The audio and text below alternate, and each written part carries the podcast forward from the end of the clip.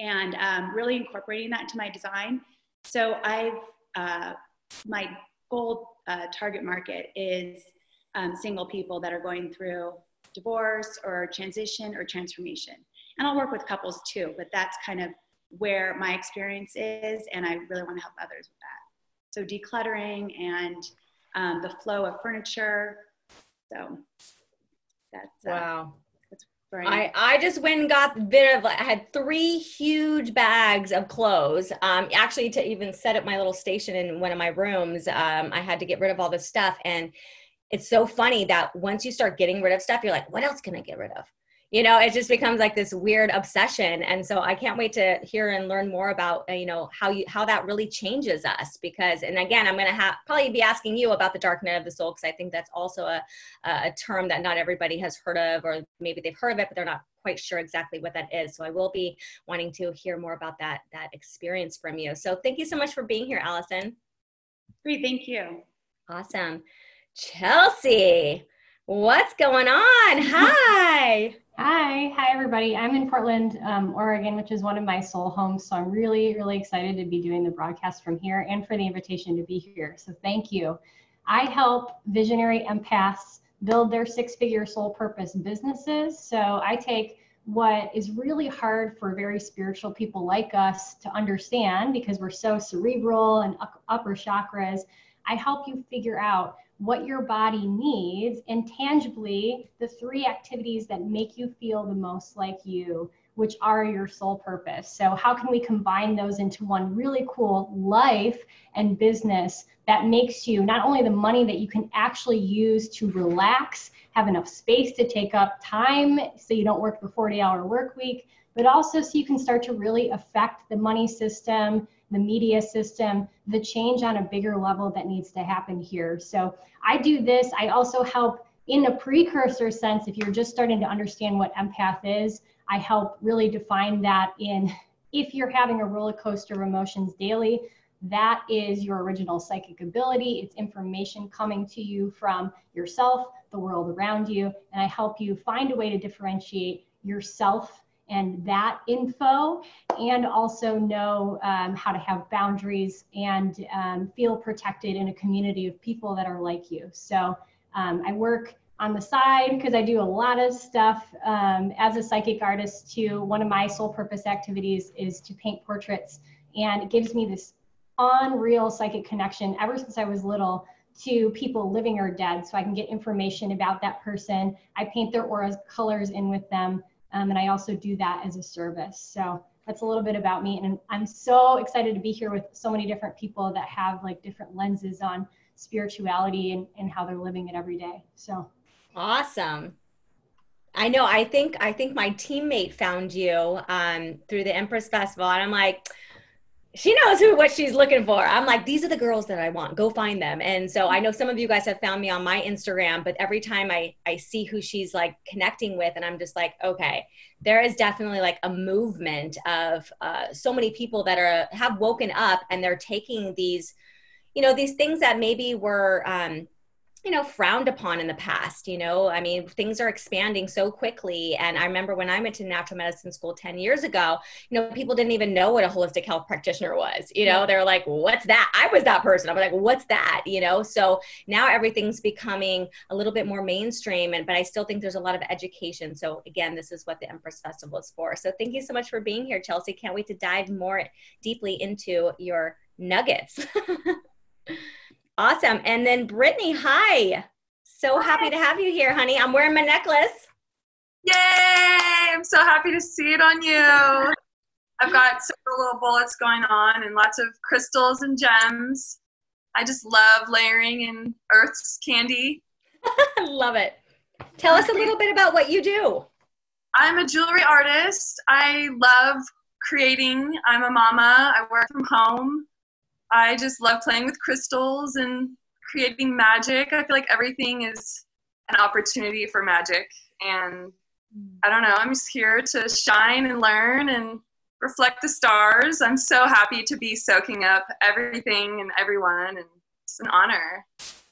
Awesome. Well, I can't wait to dive in because I think a lot of I think there's a lot of misnomers. You know, I think the word magic, you know, in the in the past have maybe had some taboo. You know, uh, so I want to dive deeper into that. I'll be t- picking your brain a little bit about crystals. Is there anything else you want to share about what you do and who you serve?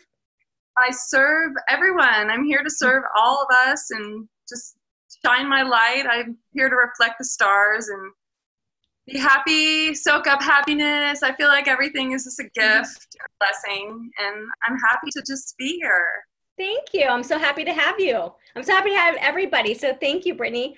Okay, so this is how we're going to do the rest of today. So we've done our introductions, and hopefully you guys are already taking note. We're we're about to dive into everybody's area of expertise. So again, if you don't have your notebook, that now would be a good time because I'm already taking notes. I'm like, okay, we've got quite a wide spectrum. I mean, honestly, I feel like every Empress Festival, I'm like, how do we? Everybody does something different like there's actually not even a lot of crossover here. So i feel like we're going to have a very um, eventful event here today. And so i just want to make sure everybody's kind of you know wherever you are in your life if you're just in you know if you're ending a relationship if you have chronic pain if you have an autoimmune disorder you know um, are you building a business? You know i mean everybody might wherever they are um, sometimes it's just about you getting to know yourself which is really the start of the whole journey and the end of the journey and the in between as well. So um, we're in a great place. I'm going to go ahead and start with just some like natural um, organization here. I think. no pun intended i'm going to be talking we're going to go into allison here because i'm going to try to do things chronologically for whatever you know wherever that means but like i think starting with your space you know because even if you are experiencing you know chronic pain or you know if you're going through a breakup everything is going to start with like where you lay your head at night so I think I just want to start with you, Allison. Um, let's talk about decluttering. Let's talk about the importance of the energy of our space.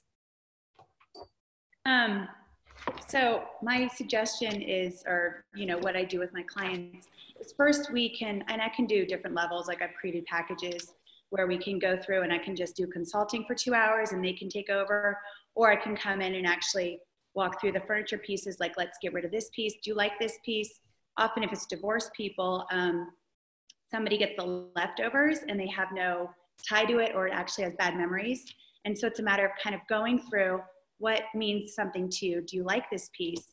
Um, and if you don't, we can donate or sell it and kind of just go through it. And often people just need their handheld because they kind of get lost in the emotion of um, just kind of how life approaches us. So I can do that through people's wardrobes um, but I can also do it through their homes. What's your advice to people that can't let go of stuff?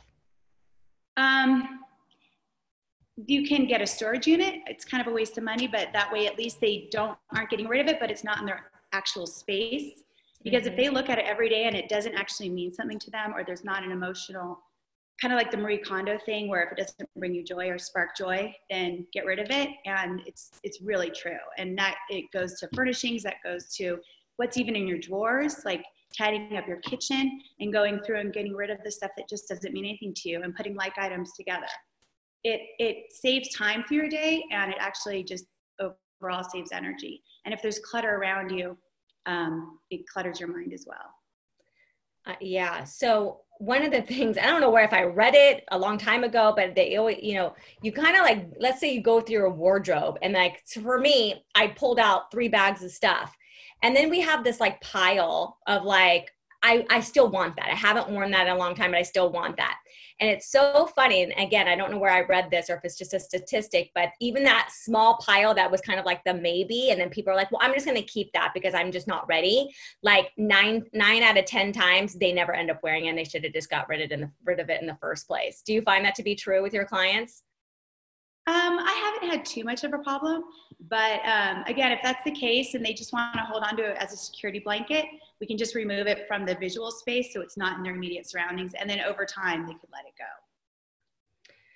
Any any tips around like, let's say somebody you know either owns a home or rent or rents a home, but there's like parts of their home that they haven't renovated. Like, let's say they have you know yucky hardwood floors or maybe like their bathtub is peeling like like because every i feel like everything i see like like you know if it's not beautiful if it doesn't bring me joy there's still like a uh to it like is there like solutions for that? Like I know like with floors you can get rugs and stuff, but is there any I don't know, saging our space? What's the best way to kind of go around things that we can't really totally change? Well, I do tend to work with people that are on uh, are very budget conscious. Um, so even if you're renting, and um, I've dealt with a lot of renters. So with renting, just for like some quick fixes, is change out light fixtures that are unattractive. You can even get stuff at World Market. They have great knockoff stuff, and do a beautiful pendant light, and um, throw in some window coverings, just some classic linen Roman shades. They don't cost that much. Um, and same thing with floors that you don't like. Get a rug. Even if it's a carpet you can't replace, you can still get a throw rug over it. Um, so there are different little fixes that you can do in order to make it at least aesthetically pleasing. And those key items, like if you have a beautiful pendant, people are going to notice that rather than maybe the unattractive countertops that you're not able to afford to, or if you're renting.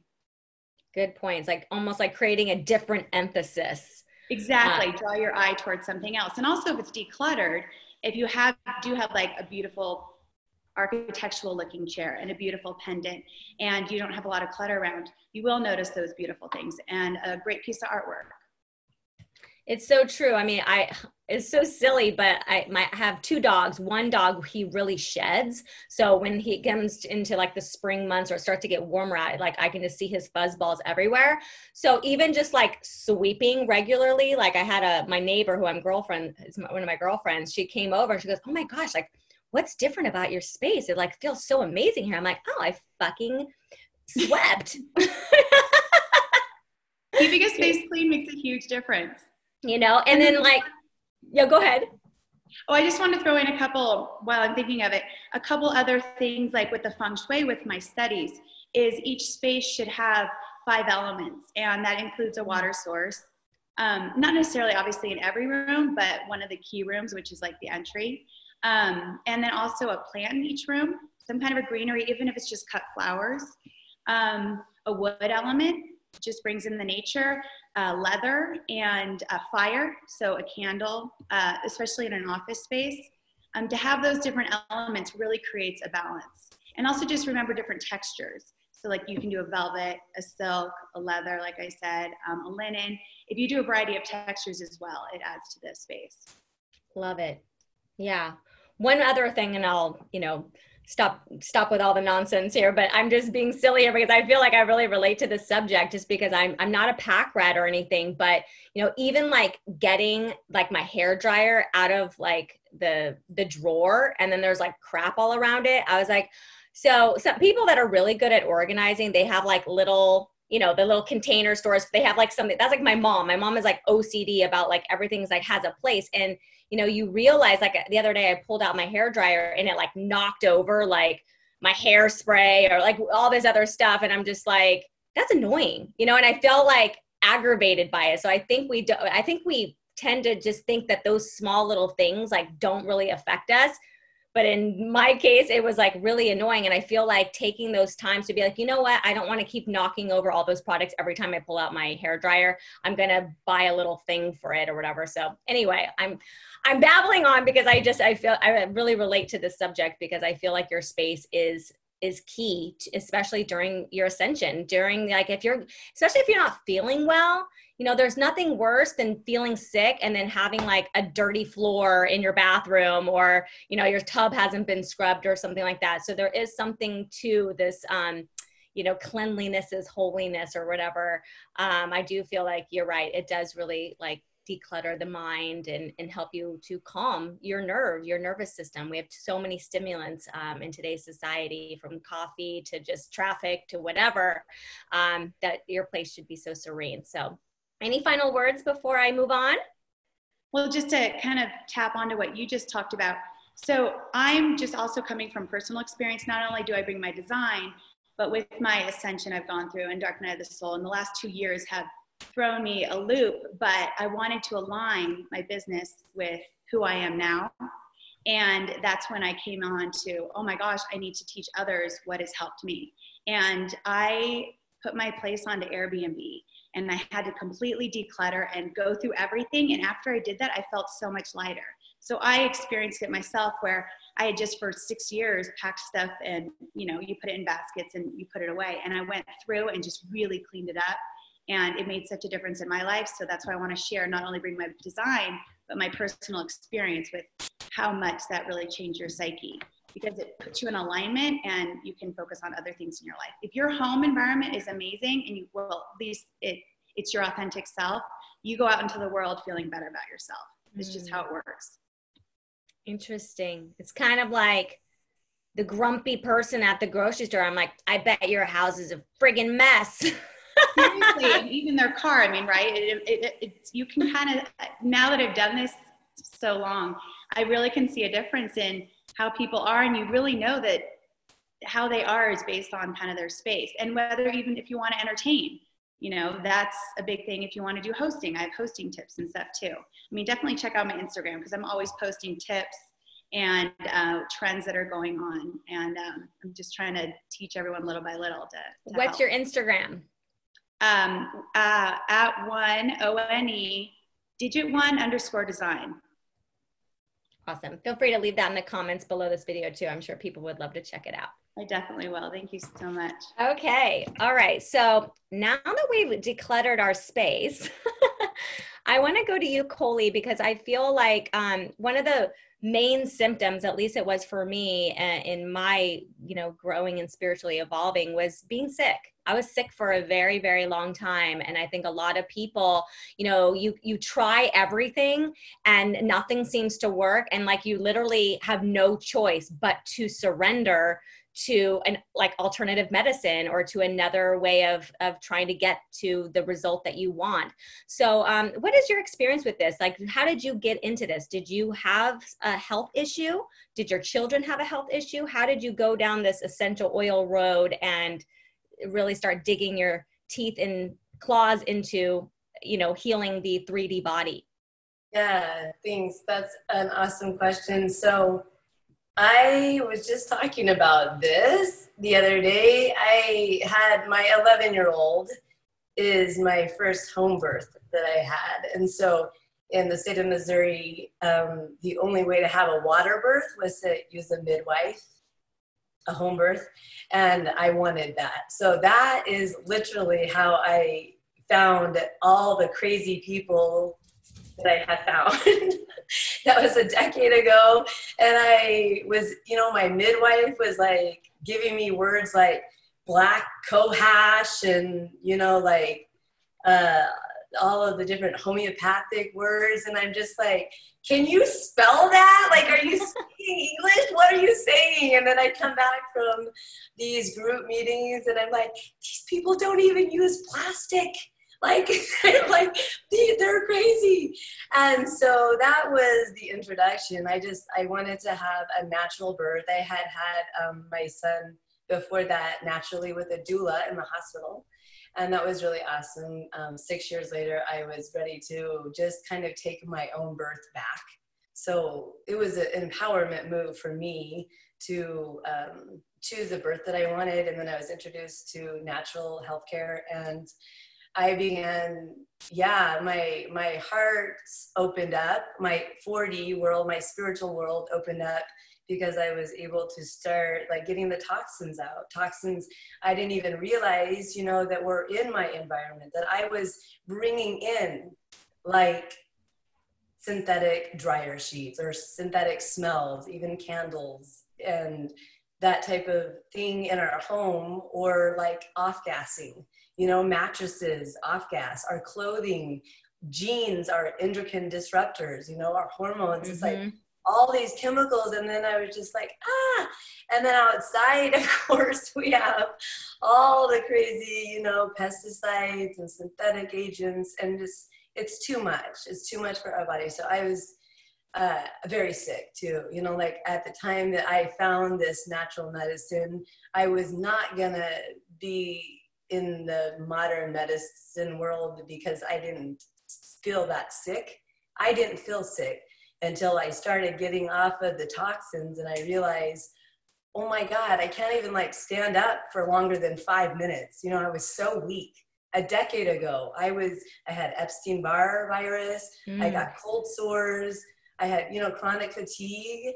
My first pregnancies, I was just, I had, I was napping all the time. It was just, I was sick and I didn't even know it. And so it wasn't until I started changing little things and adding the natural, you know, herbs and and just nature back into my space um, that I realized really how far from my true self, my divine self, I had gotten. I you know so that's how I was. That's, so it's so interesting because it seems like such little things but like even mentioning like the dryer sheets you know and buying jeans you know and all the dyes and the toxicity that even from our clothes that are touching our body you know and i i think we are we think we're exhausted because we didn't get enough rest or but really there's all these things and it was i know exactly what you're talking about because when i went to natural medicine school i had acne and i had a, psoriasis and i i mean i had so much um had all the xenoestrogens. Everything was messing up my hormones and i just couldn't understand why. And you know we live in a time where everything everybody kind of is programmed to think they need the quick fix but the quick fix will actually never solve the problem you know? It'll actually just suppress the problem and then give you another one you know like give you a new problem. So um, let's talk about the detoxification process because i think there's a lot of people listening here they're like they got migraines, they have an autoimmune, you know, they have chronic pain or chronic fatigue, maybe adrenal fatigue. Um, you know, what's the first step because and how long can they start you know if they start to cut out the toxicities and i hope that you have something a blog i think you do have a blog um, where people can go and read more about this but it, it's even in our makeup and everything and our hair products and everything so if someone is going to truly go through this detoxification process you know when can they start to see some some some symptoms start to dissolve. I mean like immediately right away. So my disclaimer is i'm not a doctor. I'm not i am not trying to pretend to be one. And this is a personal experience. I mean i'm certified in some things but i am mostly a human on the planet trying to make my way through unscathed uh, so detox the first step would be i mean get all of your products like unscented. That's really you know simple.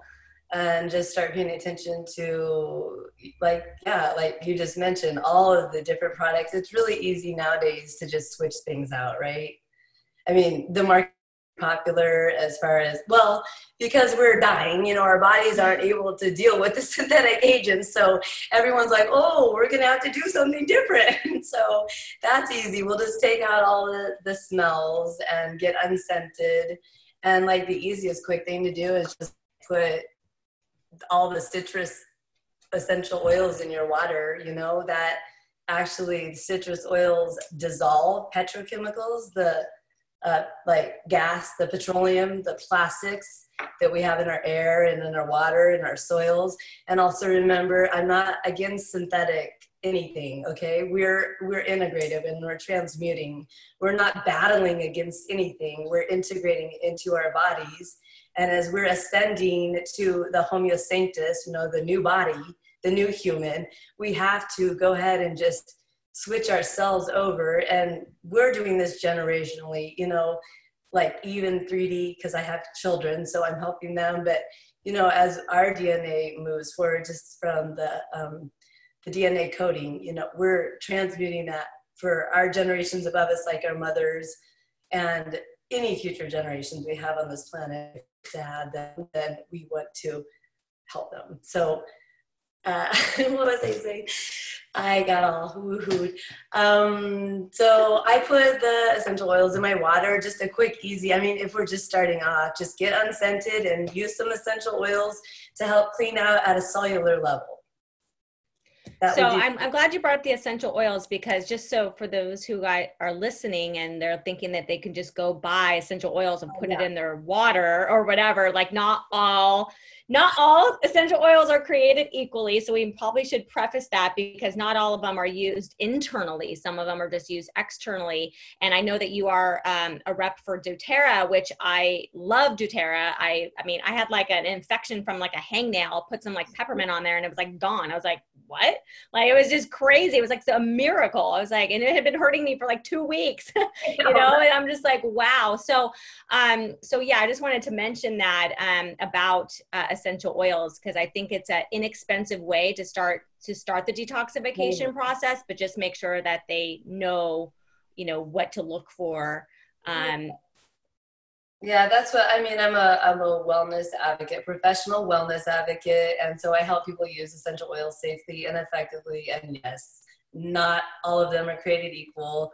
And our you know DoTerra oils are 98% exclusive to to DoTerra, so we literally have standardized dosing, and that's how we've been able to get it into the hospitals and um, how we have integrated medicine now in the states. We have actually three clinics that have, you know, I didn't know that. MDs that know how to deal with integrative medicine. So they're they're prescribing synthetic and natural agents now, and I am thrilled for that. So that is like my Instagram is Essential Mind, and that is what I help people do in that realm for sure. Um, I help people just yeah start with their little baby steps, and for me that's what it was. I had been like I mentioned using herbs and homeopathics and all these natural agents for a long time.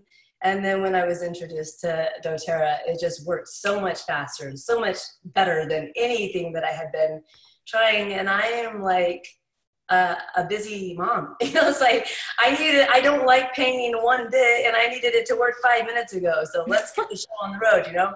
So I just, I do this and that's what's helped me move holistically forward. But it was like you mentioned, you know, the 3D body, the physical body that first started upgrading. And then, uh, you know, I realized different holistic tools. Like I use, I'm a holistic healer. I would never say a couple drops of oil is going to make your life roses and sunshine. You know, we all know that's not true. All the people on the panel have a piece to the feel good puzzle. And it's like you said, it's just kind of starting at a place that is easiest. And if you can get rid of some physical pain and clear out your space, you know, that you live in, it's like we're on our way. we're going to go far. So, I'm glad you brought that up because, you know, I think it can feel very overwhelming to someone just getting started. Like there's just it's so much that they're literally like, I just it's just too much, you know. And so like you like we I'm trying to go in order here with like cleaning out the space, you know, starting to just like change your energy, change your vibration, um, and then you know now slowly integrating you know a more natural lifestyle just simple little things like the essential oil in your water uh, maybe cutting out plastic maybe throw your microwave out the window you know those like just small things because once you start to feel better it's like oh well what other things can i do? And that's i think where this like this holistic movement has really become like this you know amazing huge bubble that's now bursting because people are seeing themselves feel better and they're starting to realize like wow i wish i would have known this sooner. So baby steps i think like one step at a time. Again hope everybody's writing this stuff down. Um so uh and you said your instagram was essential mind?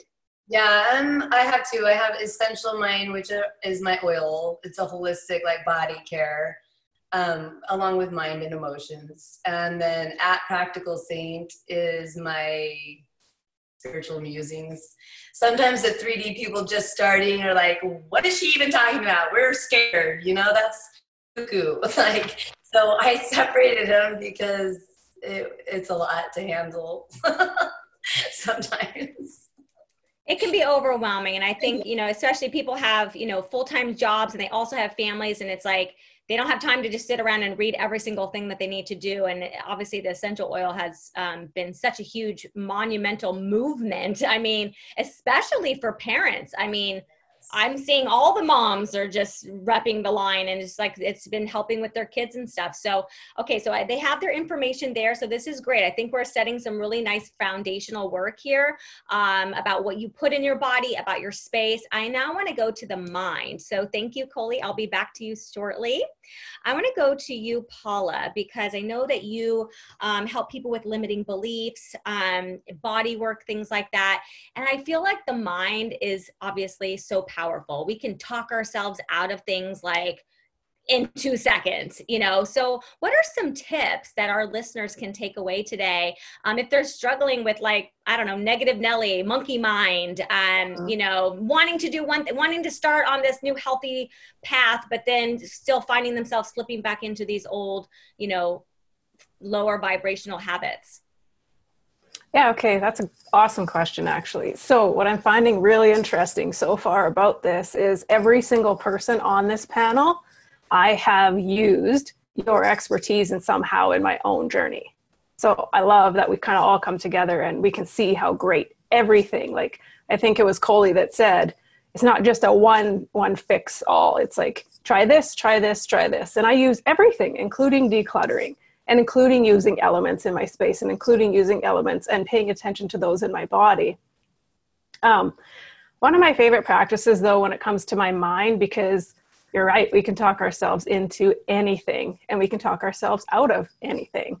And no matter what, our body believes what we're thinking, whether it's an imagination or it's actually real. Our body will believe exactly what we're thinking. Mm. So um, we want to we want to keep our mind and body together. But when our mind is playing some sort of fear-based trick on us, what can we do to help remove that from from our thought? Because our mind creates our thoughts and then our thoughts become our reality. So I'm a pretty visual person. So what I do is if I have a thought, the first thing I do is say, well, is this is this true? How do I know it's true? And then I visualize the thought in my brain because it's in my mind, it's in my brain, and then it's starting to trickle in my body. So I take the thought and I almost personify it. It's a it's a thing, it's kind of a person, and it's it's it's not really me it's something different than me and so when i see i see the thought i look at it like a little bubble i maybe make it funny and then i remove it out of my mind and out of my body and i put it over here and then i'm able to sort of take a step back and look at it like it's it's a little bit humorous in a way and then when you remove it you're not owning it and when it's outside of you you're disassociated from it it's inside you, you associate to it and you make it a reality. If you remove it outside of you, you can completely disassociate it from it and then realize that there's really no truth to it. It's just a story that you're creating. I love that because what I'm hearing is that when we start to feel the symptoms in our body like maybe rapid heart race mm-hmm. um you know we start to get anxiety um we start to feel fear like i don't know mm-hmm. it's like we've made the, i never thought of it like that so thank you so like we've taken the thought and we've moved it down you know and if you really think about it if the mind is this powerful that it can change the chemistry of the body then what shows up next physical symptoms physical symptoms absolutely right? Exactly. You know like autoimmunity yeah. um you know hair falling out whatever it ends up being is we've made something to be true. So what are some tips around dissolving it? So i like the idea of like like finding humor about it and then releasing it. So is it is it as simple as that? Like rec- it's almost like you're recognizing it as like a little i don't know a little devil devil, Kinda, devil yes. on your shoulder. Like what do you yeah. want? What's your deal?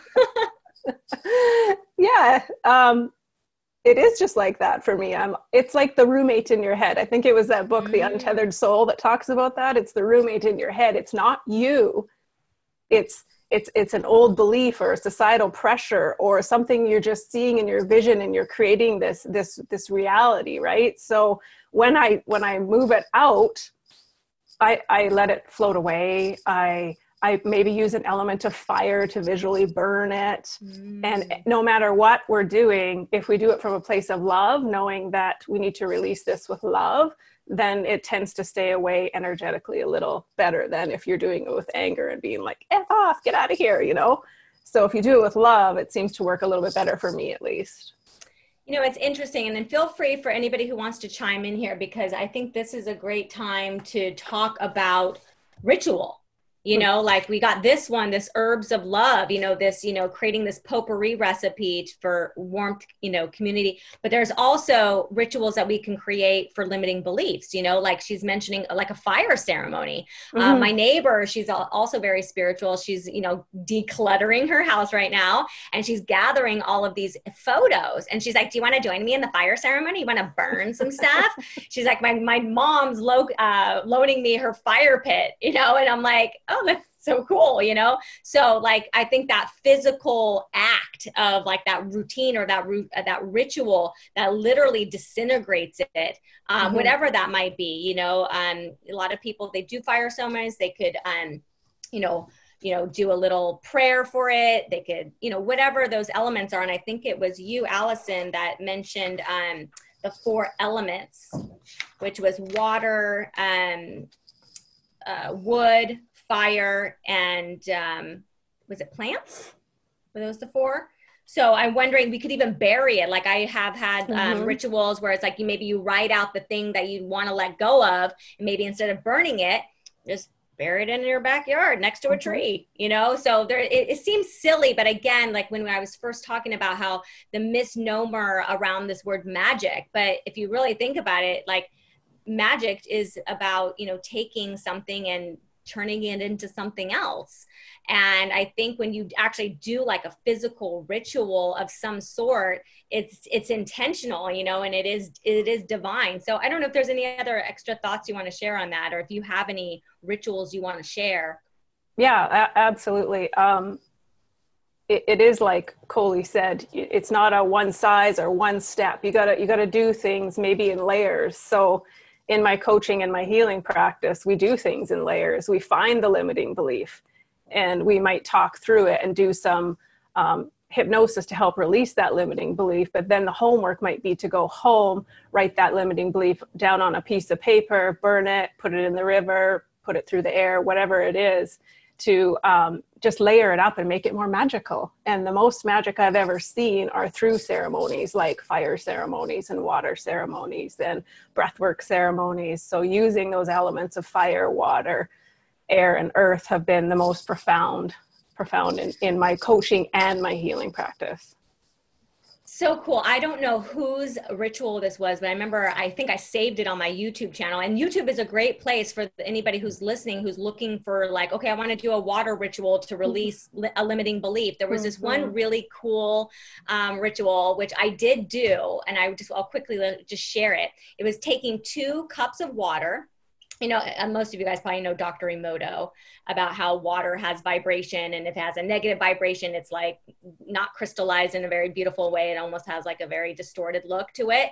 So, taking, let's say you put that glass of water and you wrote the limiting belief or the the, the little devil that just you want to get rid of, right? On and you posted it onto like maybe a little post it on that drink of water. Okay, I want to let go of this. Maybe it's a toxic relationship. Maybe it's just that, I don't know, that you pick your nails or something. I don't know, whatever it uh-huh. ends up being. Okay. Then the second glass of water, you um, write down what you would replace it with, like the positive thing. I'm going to do this instead, or blah, blah, blah, right? Mm-hmm. Then you do like a little prayer or whatever, and then you pour the negative one into the positive one and then you drink it and somehow that like is dissolving. So it's again it's it seems very metaphorical but i feel like we live in a world of metaphors and if you really think about you know even just cleaning cleaning your space like that's tidying the mind so I feel like as silly as, you know, magic might seem to some people, it's it's just a metaphor almost if you just want to get down to the the layman's terms of it. Um, but really, I mean, watch your life change. Just do one. Just try it out. Mm-hmm. Um, so anyway, I just wanted to share that I thought that was a really cool ritual. And again, I, it's not mine. Somebody on somebody on YouTube. awesome. Okay, so um, uh, I will get back to you because I do want to talk more about your body work and your mediumship. I think that's so cool, but we'll do a little bit more in the um, spiritual jeopardy. So thank you for sharing, yeah, Paula. Thank you. Okay, so I'm going to go to you, Vicki, because I want to talk about love. I want to talk about that. And then I'm going to go to you, Brittany. We're going to talk about like let's make it pretty and like let's feel amazing and then we will go to you um, chelsea because after you've kind of worked on yourself and you've kind of got like your re- relationships in order and it doesn't mean that you have to like be in a divine relationship to, in order to start a business but i feel like to start a business i think you do have to feel good. You know you have to you know be in the highest vibration especially if you're going to be leading a movement and really uh, stepping into your soul's purpose. So let me go to you vicki and let's talk about divine relationships because I know a little bit about what you and your partner are doing. And I know you enrolled or came to the 5D workshop that I hosted, which was amazing and really talking about divine mission when you are with a soul partner. So let's talk a little bit about um, what is a, you know, a soul connection? What is your definition of that? Oh my gosh. Okay, well, that's like a really big question because soul connection, like I just mentioned earlier, we all have connections at a subatomic level because we exist in the quantum field. Like that's science. So, quantum entanglement is the term that we speak of when we are connected on that level. So, all of us can be connected on that level, whether it is whether it's mutually beneficial or not. Soul connection, when we talk about the divine counterparts, is that what you're kind of teasing out here, it can happen romantically or not. And I think that when we come together at a certain level of intimacy, I teach about the seven levels of, or the seven dimensions of intimacy. Um, can I riff on a quick, quick little thing? Yes, please. Root chakra, we feel safe with people. When we rise up into the sacral chakra, we can be clairsentient and have sensuality as being part of that experience solar plexus, gut instincts, all of a sudden we know whether we can feel vulnerable with that person or not because our body says, yeah, you're okay to keep moving. Heart chakra, empathic intuition. At this level, we can come to lovingly accept one another. So to see how all these dimensions allow us to like have a greater, more expansive experience. Throat chakra, clairaudience, telepathy, um, telepathy kicks in at this point, and then we are able to access harmony with one another. Third eye chakra, clairvoyance is our intuitive faculty here. At this point, we can actually recognize one another for our own uh, soul purpose, but also a shared purpose that we have. Claircognizance, crown chakra, at this point, the level of intimacy that we can get here is like you're fulfilling your mission as either, either two people or many people together. So that's like a really quick rundown as to all the dimensions of intimacy that we can access. And I believe we can have a soul connection on all of them. We can so also have a sexual connection on all of them, but not necessarily so. So when it comes to soul connection, I think at this point, we are actually aware of it. Mm because we've worked through all those other layers of opening ourselves up and now we can actually understand that and then start to act in alignment in accordance to our shared purpose. It's so fascinating, especially for our listeners who maybe are unfamiliar with the chakra system. But you know, the root chakra, I feel like so many people um, in this 3D world are living um, in a in a place of trying to find security.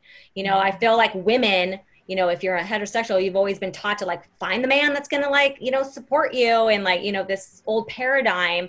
Um you know to me there's really no such thing as security. Anything could be taken from you. Somebody could pass away. It's not really about financial but i feel like a lot of people are still in that root chakra energy. And i just i hear it, hear it even just from my girlfriends who are single and it's like same dude different job you know? And it's mm-hmm. like they're still living in this like fear based um, you know, trying to just not, they're not secure in who they are. So we think about, you know, the idea or this fantasy that I want to be with a soulmate. And like, I think, uh, you know, all of us have this, you know, deep desire to have that soul connection.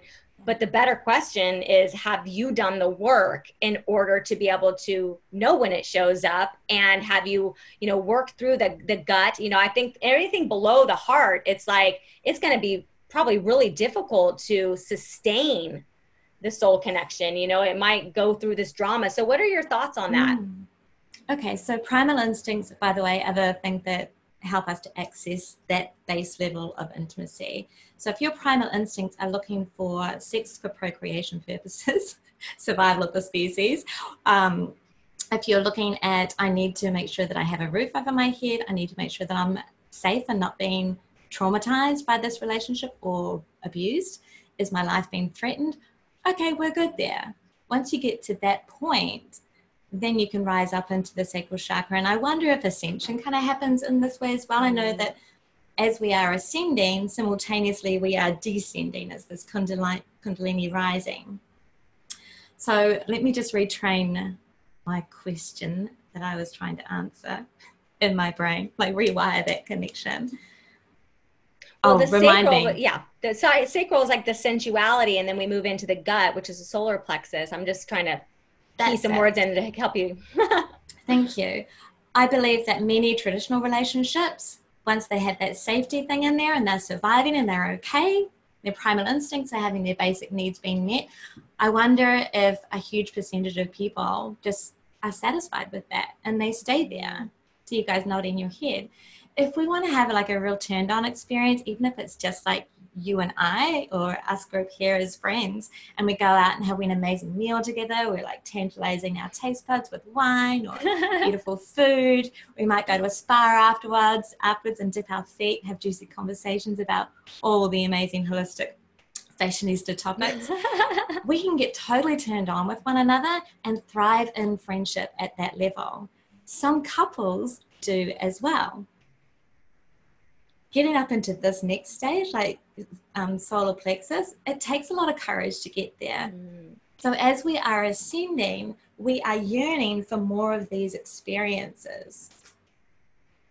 So it's like waking up to these levels, and once these basic needs are being met, then we can yeah start to really optimize our experience and our relationships, romantic or not. I love it. I know we've got to do the work. You know, we yeah. we say we want these things, but you know, is our environment clean? Like, you know, is our you know is our medicine cabinet clean? Like, how's the mind doing? How we cleaned out that junk? You know, and it's like we we think. I feel like everybody's just again trying to skip steps. You know, like they're trying mm. to get to you know they join the dating app you know, and like nine out of times they're not even ready for what they said that they're ready for. You know, they want it like cognitively, but then maybe the little gremlin shows up.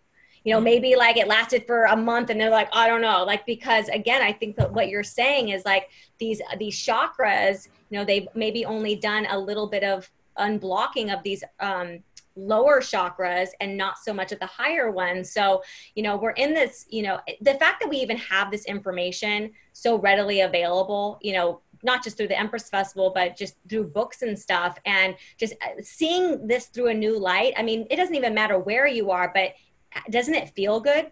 Like I, when I listening to you talk, I'm like, oh yeah, like that that that makes sense like you know on a spiritual right. level on a cognitive level on a psychic level all those levels yeah. and so i think that's the goal here is to inspire people to think about things in a new way which is the age of aquarius the age of mm. aquarius mm. is about like i always say you know whatever you want the weirder the better you know like if you want to start a business and you think no one's going to buy it just the weirder the better because the more that we can expand people's mind right open them up to like you know instead of this you know they be able to see in the peripheral you know mm-hmm. and then mm-hmm. when that happens like the judgment kind of stops because you realize the reality is way bigger than your reality like i always say that everybody's reality is true it's true to them so who are we to say that it's not true you know so anyway, um, what else can you share with us about relationships? And because um, I think of the, a lot of us, um, we might be in divine counterpart relationships, but maybe we haven't gone all the way through up into the crown where it's like this divine mission. and now, it. Mm-hmm. Yeah. Okay. Um, I want to start with what Alison had mentioned and where you had beautifully kind of navigated this whole conversation, starting there at this very base physical environment, when we are in not just safety there, but if we are feeling like there's a place for us to belong, that's the first point almost to raising our vibrations. People say, oh, look after your upper chakras, raise your vibrations there. But if this is AWOL, you're not even going to be able to get up there necessarily, or at least have it be sustainable. So your home environment and your physical body, which what we all are talking about, and Coley definitely went into that deeply is these have got to be right in order for you to be able to be engaged in relationship at the highest vibration that you are capable of doing. We shift vibrational states moment to moment every day. So, whatever we can do to raise our vibration, if that's cleaning out your clutter drawer or making sure that your hairdryer drawer has just got your hairdryer in it and maybe a brush, a clean one. right. Alison was saying when you go out into the world, you feel more confident, you feel more in integrity with yourself. I'm kind of making up words here too, Alison. You're nodding your head. Like, this is true. Yeah. When you are in relationship and you can be at that level of integrity with yourself, knowing that you've bothered to clean your car that week, it might be completely indirectly linked but it is not. It all matters. Mm. When I'm able to say to myself, you know what, I choose not to put all those toxins into my body this week or forever, it's raising my vibration. Not only is my current partner going to be like, oh, there's a new vibe you got going on, I might meet that, or it challenges me. I'm going to have to deselect myself from that situation. Look at me, I'm getting all hot because we're all summarized here. when we shift vibration together, even if there's a leapfrog happening, we can get to those next levels of intimacy. Yeah, I think I've kind of rounded it all up there. Did I, guys? Is that kind of yeah. Well, what I just heard is that as you raise your vibration, as you open up these other chakras, you might trigger you know because people like you oh, i yeah. always say like don't lower your vibration to be in a relationship you know ha- have them come meet you you know yeah. so either you're going to keep growing together or eventually the relationship is probably not going to be sustainable so i do feel like you know i think that also goes back to that root chakra of fear you know like i don't want to lose my partner but it's also like but are you willing to sacrifice yourself and your own spiritual growth you know to stay in a relationship when you want to feel better you want to look better you want to you know have a more intimate experience with your partner so um, mm-hmm. i think there's a whole other topic there to explore know, right? but um big cat on this a little bit but i mean it's it's pretty big you know it's pretty big that um you know we're in a place now where you know people are changing their mind about what a relationship is to them. You know not everybody wants to get married not everybody wants to have children. Um, mm-hmm. people are kind of going their own way and um, i think it's really beautiful to see the world shift um, into a, a state of, of accepting that not everybody is going to be right for you right now and it's not personal. I think when, especially women I, I, feel like when things don't work out it's somehow like we've made it our fault like so for i don't know hundreds of years or whatever um, trying to keep that family dynamic together. Um, but things are changing. And i think once you do things from your soul and you do like do these all these tips that everybody's sharing today you're just gonna find like the real you you know the true you that's been hiding under all these layers of fear. yeah and if you deny that, the dark night of the soul kind of like lingers. You know, you want to move through that ascension process more swiftly and with more grace. Yeah. I am definitely going to be adding, I want to talk about the dark night of the soul, but we'll do that in spiritual jeopardy um, because that's something I think people have heard of it, um, they don't know they, might not know if they ha- are experiencing it so we'll get into that but thank you for bringing that up because i think at this point of where we're going on this journey today it's like i feel very strongly that until you have that dark night of the soul you know and kind of that tower moment if you will in the tarot of letting things kind of crumble and and and almost like being okay with the change like change is inevitable in life and the more that we can accept those tower moments as part of the process.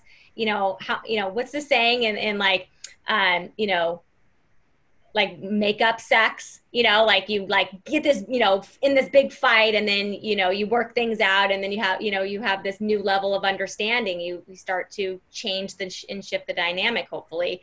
Um anyway silly metaphor but you get my point. Yeah totally. I think if you put in the dark night of soul into the context of relationship it's the same as feeling like your heart has been shattered into a billion pieces and you just don't know what to do with all the pieces. Mm. but you've got an opportunity to start again yeah yeah cool awesome okay let me go to brittany here thank you so much for sharing vicki i'll be back Okay, so we're gonna go ahead and talk some fashionista stuff, which really we haven't done much on the Empress Festival, but we've got an amazing jewelry designer here. And I love that you call yourself a jewelry artist. I know you use crystals, magic, things like that. So what got you started on this path, Brittany? Um, and how has it transformed your life just from a standpoint of working with crystals and just having a beautiful stack on your necklet on your neck? Thank you. I I just love crystals. I've been drawn to creating and crystals ever since I was a little girl. Um, yeah, I just I started my business in 2005, and I just sort of fell into place. I found my passion. I love it. It's I I put my you know heart and soul into everything I do. I feel really blessed. Um, I, I started a goldsmith apprenticeship in um, 2007 and everything has just been kind of like mysteriously serendipitously aligned since the beginning um, i started so Ital Treasures is the name of my business and when i met the goldsmith that i apprenticed under i was sitting on a blanket at the oregon country fair just totally hippie style selling all my creations. And this guy came up to me and said, he started picking up the jewelry and asking me about the gems. And um, he asked, what are my goals? Where do I see myself going? And how am I going to further this, you know, passion of mine? And I just poured my heart out to him. I was like, I want to be a goldsmith. I would love to apprentice under a jeweler or go to jewelry school somehow to further my my knowledge and my passion. And he hands me his card and says, You should call me, and then just walked away and we had the same business name, Ital Lambertini, and I was Ital Treasures. Wow. So this was like two years after just starting to like wire wrap and geek out with gems and crystals. And I just, I was so drawn to this like direct divine alignment and this connection. So I moved from California up to Washington and started doing the goldsmith apprenticeship and then had my first baby in Washington. Um, long story short, we you know ended up back here in California, and I've just been doing this goldsmith crystal geeking out for the last like 12 years or so. I love it. I just I think everything is a blessing and a gift and creation for me is how I stay sane. When the more I work, the more I'm in my flow and in that you know sweet space of um, you know where i'm my best. I'm my higher self when i create and i give back and i'm and I'm, i love that like we all have something different in our brain. We all have so, so much to share and so much that's in us that comes out differently. So i'm inspired by other artists other jewelry you know goldsmiths and everyone that is sharing i get i get inspired. Okay so here's my question for you. To the people out there that you know think that they can't make money from their art because again another 3d paradigm that needs to go take a walk. And a lot of people you know especially in the i mean i think the jewelry business is probably one of the most competitive businesses that can probably exist. There's like a million jewelry lines. So We're what so, is your what's that?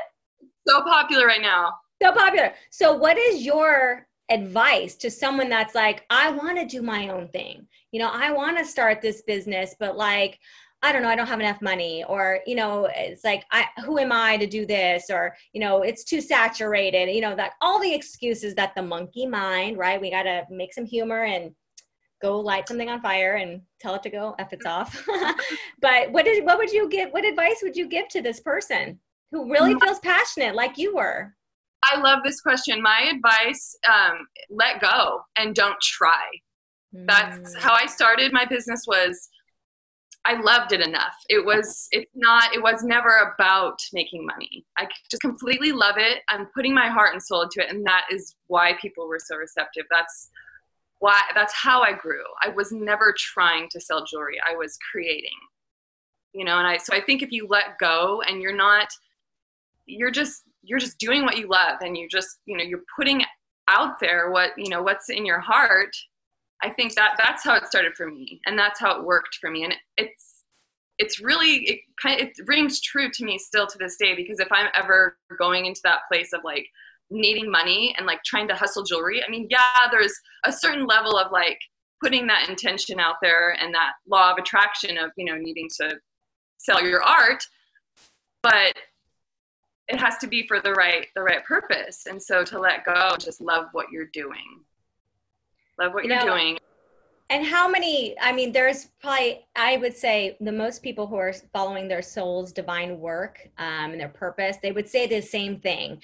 And it's one of those things where it's like we get in our own way. We automatically, the second we say, I want to make this my business and I want to make this much money, somehow it almost like stops the flow you know it like literally like puts a roadblock in front of you and you know i think you know staying in alignment and staying in the vibration is probably the better word here staying in the vibration of like this is what i love to do. Um you know they, they always say if you love what you do the money will come you know and obviously there's other steps and things that need to happen in between there but i think energy you know i think your energy around what you're started what you've started carries you. You know if you if you start something off by copying someone else it's it's going to carry that energy you know with it. And you mm-hmm. might wake up one day and be like i don't even want this business. This isn't even the business i wanted you know because again it started with a vibration. So i think you know if we were going to dwindle this down you know like exactly like what's the key? It's like you know what do you love to do so much that you would do it for free? And as mm-hmm. that also seems cliche but you know at the end of the day if your energy says i love it you know they this is another good example with especially with jewelry or anything that's a physical product like when you love what you sell okay? I mean it could be a service too but i just think about you know having an instagram and actually like like you're wearing all of your jewelry. That's authentic. Like you love you don't just love the making the money of the jewelry like you love your jewelry. Like you're wearing your jewelry. So Mhm. that in itself is a vibration. Like if you use your own products and showing that you're using a product that has an energy around it. And i think people you know that are maybe struggling in their businesses especially for you know physical products it's like are you showing that you're using your own product? You know. I, I think that like alone you know so service based businesses which i know we're going to be picking chelsea's brand here in a minute um, but I'm, I'm just so happy to know that when you put something intentional out there again we'll talk about quantum quantum physics and all that stuff in, in just a minute here when we get to spiritual jeopardy but we are you know con- connecting the dots. Like you met that guy who had like the same business name that was not coincidental. That was the universe you know giving you the handout that because of your vibration. So what is your what is your take on that? Like what what what what went through your mind when this guy who had like the same business name and then offered you this apprenticeship? Like what were you, what was going through your mind at that time I was completely elated. I was totally shocked. Um, I had actually met my husband two months before that, and we had just kind of started like reaching out to each other. We hadn't really like hung out and connected, but we met through mutual friends, and we had started sort of connecting the dots. And um, when I actually went and we hung out, and we were you know getting a little closer, I was like, I love you, but I'm moving two states away. I'm going to do this apprenticeship.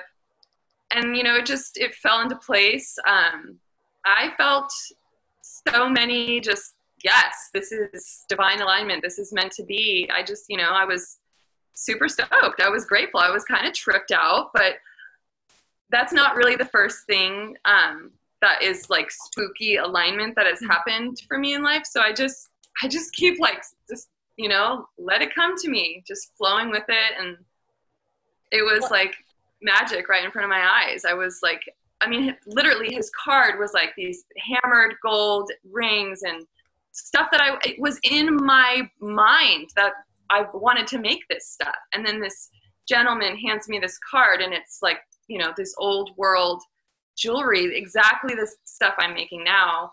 Although he's like a master goldsmith, he's like really good. I could learn a lot from him still. So, um, yeah, it was really a beautiful gift. It was a gift. And I was Isn't like, it yes. interesting that you met your partner two months before? Now, that to me doesn't feel like a coincidence because you were already in the vibration of abundance. You're already radiating that. So I feel like when you're like, when all the chakras are open, when your mind is clear, when you've cleaned out your body, you cleaned out your environment, like you become a magnet to all of the things that you want. It's like, and that, that they say like, you know, uh, when it rains, it pours, you know, that, that saying, because once you're like in the vibration, you're like, you're like, why is she so lucky? Because she's in the vibration. She has the relationship that she wants. She's got the house that she wants. She's got the job that she wants. And like, but that takes work. Like, I mean, cleaning out your medicine cabinet, like, you know, making the hard decision to get divorced. Like, they they're making that it's not like people always say like oh she was an instant success. No.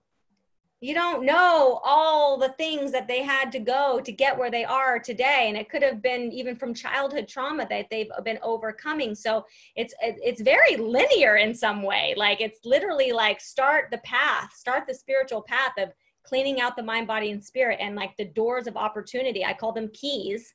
Um, they just here's a key to a door. Well thanks. And here's another key. And then and that's the other thing. When i think about the spiritual path you know we're taught in the 3d that we have to plan it all out right? We got to go to good get good grades go to good college you know then we get married and get the good job and, it's all like whatever but you know that's like a plan like it's all like let me this is what it looks like. But really in the spiritual path what i found is that it's one key at a time you know like oh I, i'm going to open that key and then i'm going to open the door and i walk in. Oh what's going on up mm-hmm. in here? You know and then you're like then you adjust right?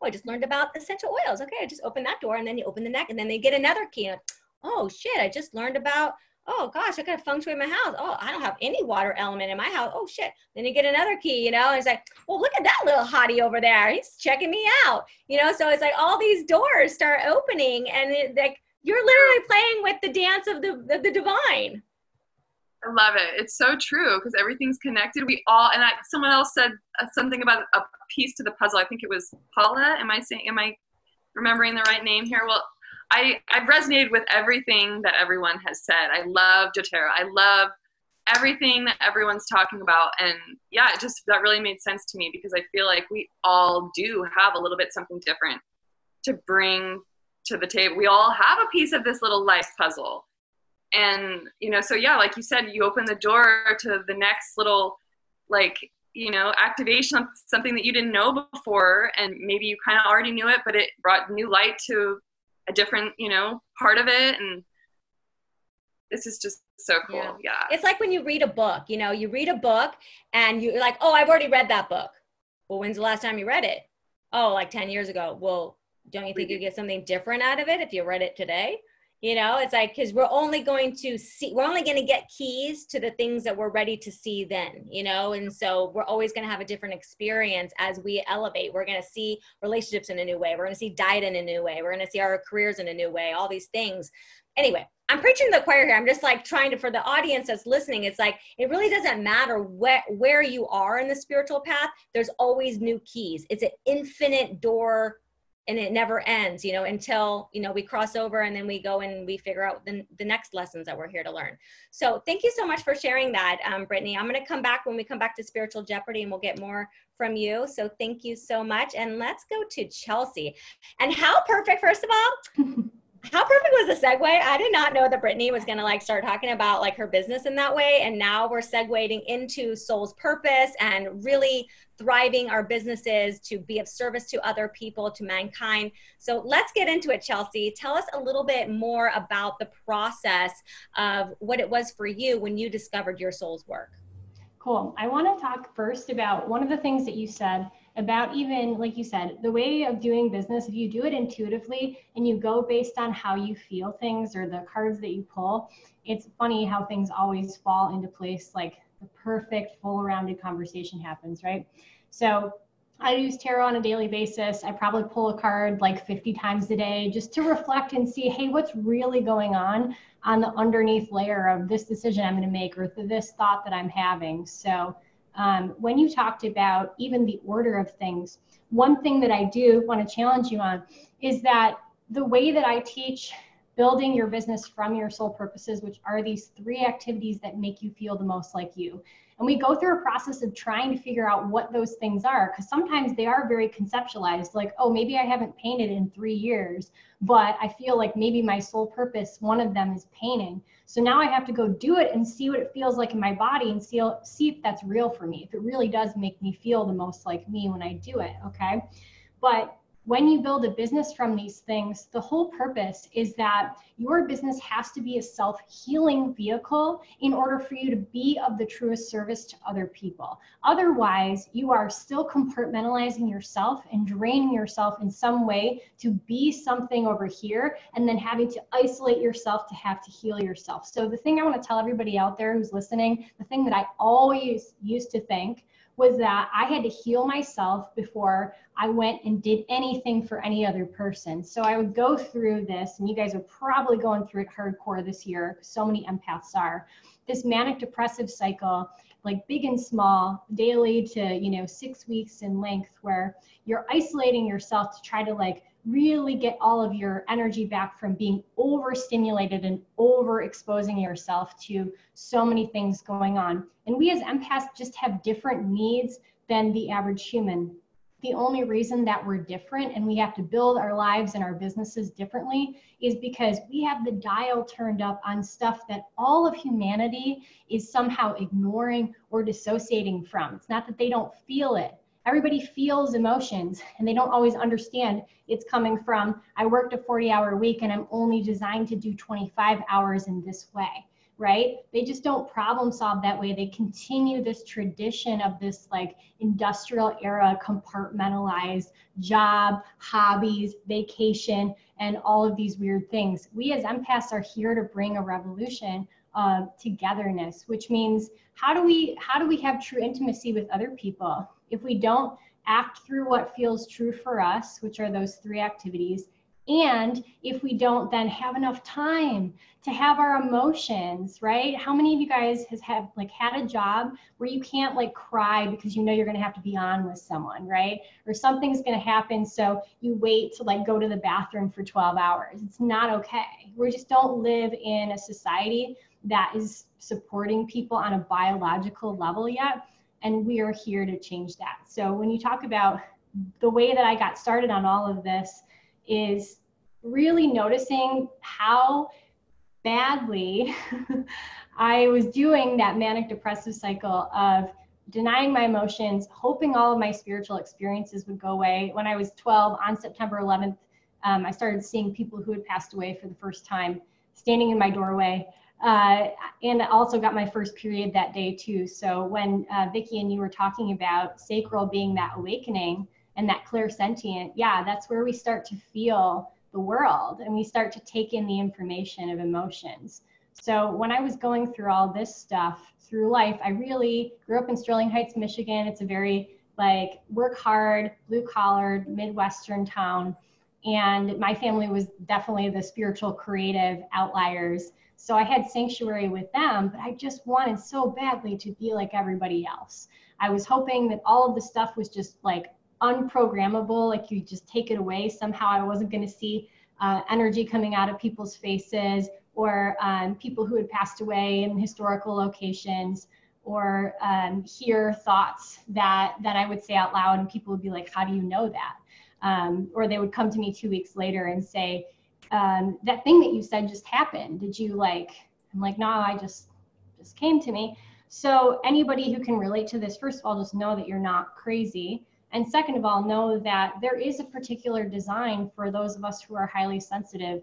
If we don't start to live that and accept money for the things that do feel the most natural for us on a bigger scale, this world will never change, right? We're standing in the way of it being a peaceful place if we don't access our inner peace first by laying out our life so that we can live peacefully, which for us means like I can't, I'm like 70% introverted. So Um, I don't want to be around constant noise and stimulation. When I do socialize, it's usually over a cup of tea, you know, in a certain way. I can do concerts kind of, you know, there's things that like just make me feel good.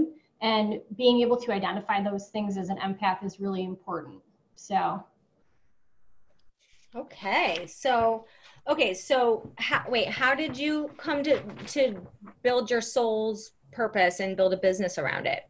Like, yeah, so like, when I when I went through kind of hiding all of my abilities and working in bars, like the most stimulating environment you can work in, um, after art school, I decided that finally I hit my point of no return. And I'm like, I'm gonna, you know, I always wanted to work for myself. I tried being a graphic designer. All of you guys out there who have had a million jobs and you feel self-conscious about, well, I did this and then I did this and then I did this, and your family's like, I don't know what's going on with you that was kind of my experience in my 20s. I bopped around at different restaurants. I tried to freelance all of these different things, and none of them were super genuine to who I was. So when I finally hit the wall, um, I had started taking tarot classes in December, um, January of 2016 after kind of like a suicidal break of like, I'm making all this money at the bar, I'm not doing my art, um, I have my life together by all means, but it doesn't mean anything to me. So dove headfirst into just coming out of the spiritual closet, taking tarot classes, which really grounded my abilities for me, and created a business from there. And when I started opening up what was really true for me, it was that I noticed when I would sit in the psychic shop that I worked at at the time, and I would start drawing in between appointments. All of a sudden, I would get clients. I would have people come in. And so I noticed that there started to be more of this magnetic quality around combining the activities that made me feel the most like me. Mm-hmm. Tarot was a gateway for my number one soul purpose, which is being able to talk about ghosts, angels, grief, and these taboo kind of subjects on spirituality. So when I started to realize that I could triangulate my stuff to make something super innovative, that's when I realized too that other empaths needed this. So the past year and a half has been, you know, going through and creating kind of these businesses side by side where I teach people how to do the thing and I also do the thing. And the, the business that teaches people, empaths, how to do this um, and create a business that does generate that six figure mark, uh, which is really important for us to overcome that money block, like you said. Uh, that one took off the most. So I'm just now circling back again after uh, about a year and a half to putting a lot more energy into my soul purpose business. Um, but it's been a really cool journey. So.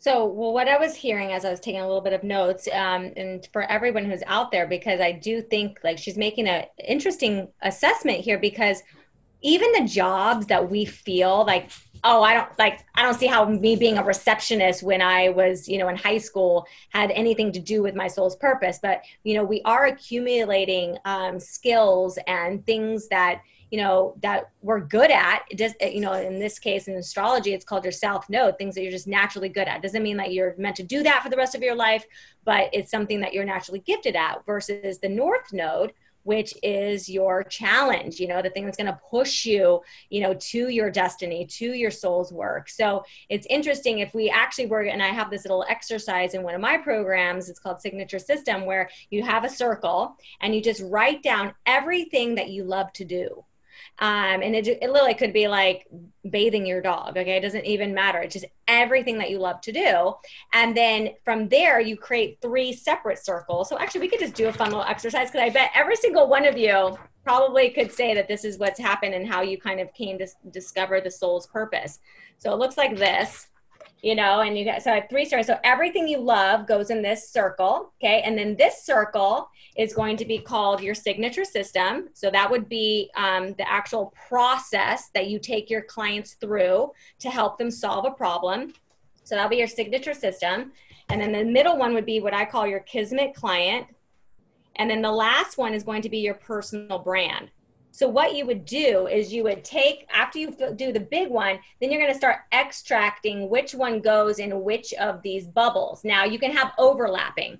Like let's say you have like I love dogs, you know, well, you know you're maybe it might not be part of your signature system but it could be part of your uh, personal brand and it could be part of your kismet client maybe your kismet client has dogs you know maybe your personal brand you're going to post pictures of your dog so what i'm hearing from chelsea is that she's taken you know what she learned about herself in the bar right that she was introverted extroverted um, you know, started to feel things very deeply, all these things, but they're all part of like, you know, things that she probably loved. Maybe there was a time, maybe she was a bartender for because she did like to be around a certain kind of music or certain type of energy. Maybe there was it invigorated her in some way. I mean, only she can answer that, but I'm just saying we have jobs because we're good at something. We could have been a people person. Maybe she was really good at measuring, you know, making amazing cocktails. Who knows what it was, but it was all part of this makeup, you know, this whole thing, which I call signature system. So your soul's work, that's why I always say the weirder the better,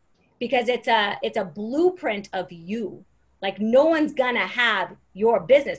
They might sell doTERRA essential oils like Coley, but Coley has, you know, five star seed children. You know, maybe this person over here who doesn't, you know, so you're always going to have this like different makeup. And it's really like these three bubbles are really going to differentiate yourself.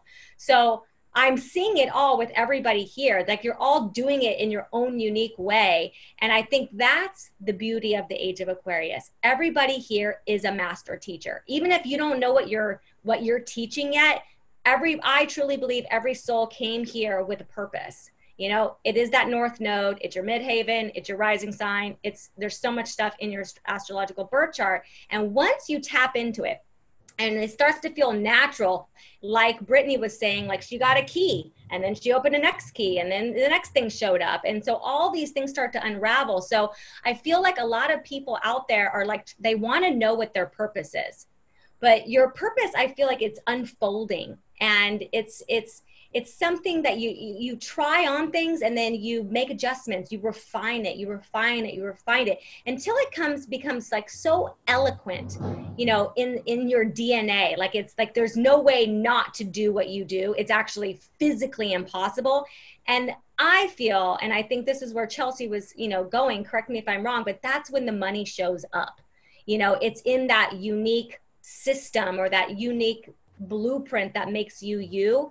And I think that's when people are like, I want to learn what she has to teach because I've never heard it taught that way. I've never heard it being communicated that way. It has, it feels vibrationally like I like her energy or whatever it is. And that is a really beautiful, that's a sweet spot to be in. So is there anything you want to add, Chelsea? I'm just trying to articulate what you were just saying.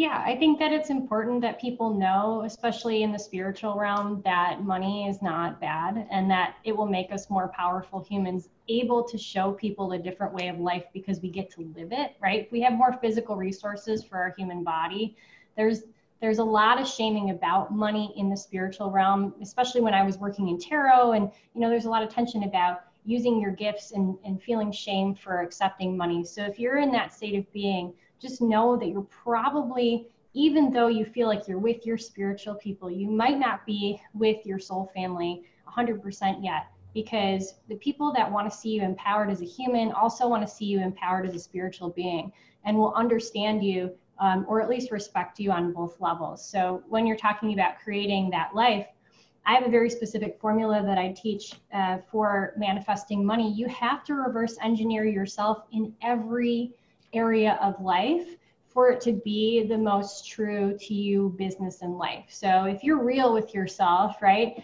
And um, the most inspiring life this year includes traveling to Bali, and that costs $8,000. Great. Well, we have to build a business around all of the costs that would actually be an exciting life for you in the year ahead, right? Otherwise, and then we price everything in your business that way. Otherwise, we are going to create something that is very conceptualized and way out there, not attached to this emotional connection that you deserve an inspired, expanded experience in life. So, taking everything that is spiritual, that is kind of heady and up here into the tangible is really my specialty because I always wanted to figure out, even when I taught tarot and I taught psychic classes, I'm like, how does this work for me? How does being psychic work? How does um, your soul purpose work?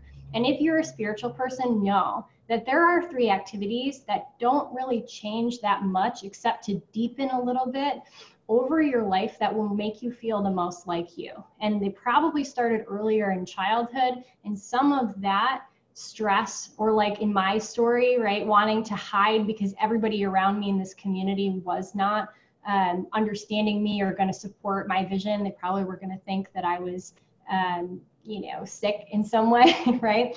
If if you come from a background where you had any taboo around, which is why I liked working in bars. I'll answer that question because um, there's so much taboo stuff that comes to the surface when people drink. I like being in places where people can say and be the thing that they really feel and they actually feel permission for it.